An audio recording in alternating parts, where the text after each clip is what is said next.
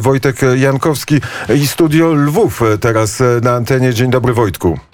Dzień dobry, witam gorąco słuchaczy Radia Wnet. Słucham Was y, od początku audycji i muszę powiedzieć, że że jestem cały czas y, zatrwożony tym, co się dzieje na wschodzie i nawet ma, poczułem wyrzuty sumienia, bo jedyna wiadomość, którą chyba mam z Lwowa jest taka, mówię o samym mieście, że po raz pierwszy ja się wyspałem, nie zbudziły mnie ani syreny, ani telefony i mamy za sobą pierwszą noc, kiedy nie budzono mieszkańców Lwowa syrenami, co powoduje chyba pewne odprężenie wśród y, mieszkańców, bo bo to było już męczące. Ludzie mówili, że już mają dość po raz czwarty schodzenia do schronów, do piwnic. Ja rozumiem, że na tle tego, co mówiła Janina Jakowenko, to jest żaden kłopot i to nie ma co się, nie ma co narzekać, bo mogło być gorzej, ale bałem się o coś takiego, jak w tym dowcipie z ludźmi kradnącymi jabłka, że uwaga, uwaga właściciel, czy uwaga ogrodnik i za 50 razem jak ogrodnik biegł,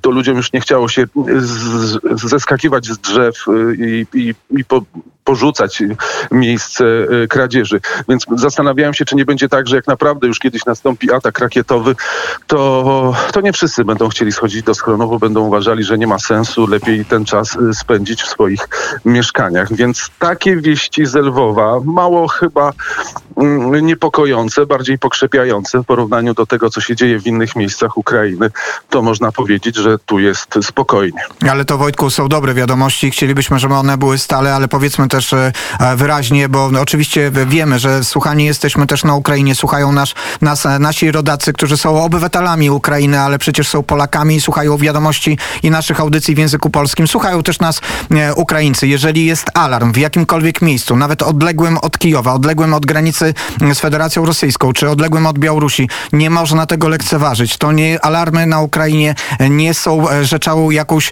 przypadkową. To są alarmy, które mogą ochronić oczywiście E, zdrowie, więc nawet w Lwowie, nawet tak jak powiedziałeś, jeżeli będzie to 50 alarm, a wcześniej nie spadła żadna rakieta i daj Panie Boże, żeby tak było dalej, to uciekajcie. I do Ciebie też apelujemy, Wojtku, oczywiście w żaden sposób tego nie zlekceważ, e, nie e, zaniedbaj, bo przecież Lwów to jest to miasto, Wojtek, które jest znienawidzone przez Putina. Dlaczego Putin tak Lwowa nienawidzi? Myślę, że to jest gdzieś e, e, część tej legendy, e, antylegendy banderowskiej, to znaczy banderowiec, faszysta to są synonimy. Nie bez powodu tutaj mówi się w narracji rosyjskiej o denazyfikacji Ukrainy, bo twierdzi się, że, że, że państwo jest to rządzone przez neofaszystów i tu Lwów jest jak gdyby tym centrum, czy tą duchową stolicą z perspektywy rosyjskiej te, tego, tych ruchów, które są tak oceniane przez, przez Rosjan, przez samego Władimira Putina. Lwów ma jakąś taką opinię chyba najgorszego, najczarniejszego miejsca na, na Ukrainie. To tutaj są zlokalizowani najliczniejsi, e, używam teraz tego słowa w pojęciu e, propagandowym, e, banderowcy i to tutaj mm, jest chyba zlokalizowane wedle tej narracji największe zło, o które posądzają e, Rosjanie Ukraińców. E, przypominam, przypominam, że jeszcze w czasie Majdanu były takie sytuacje, że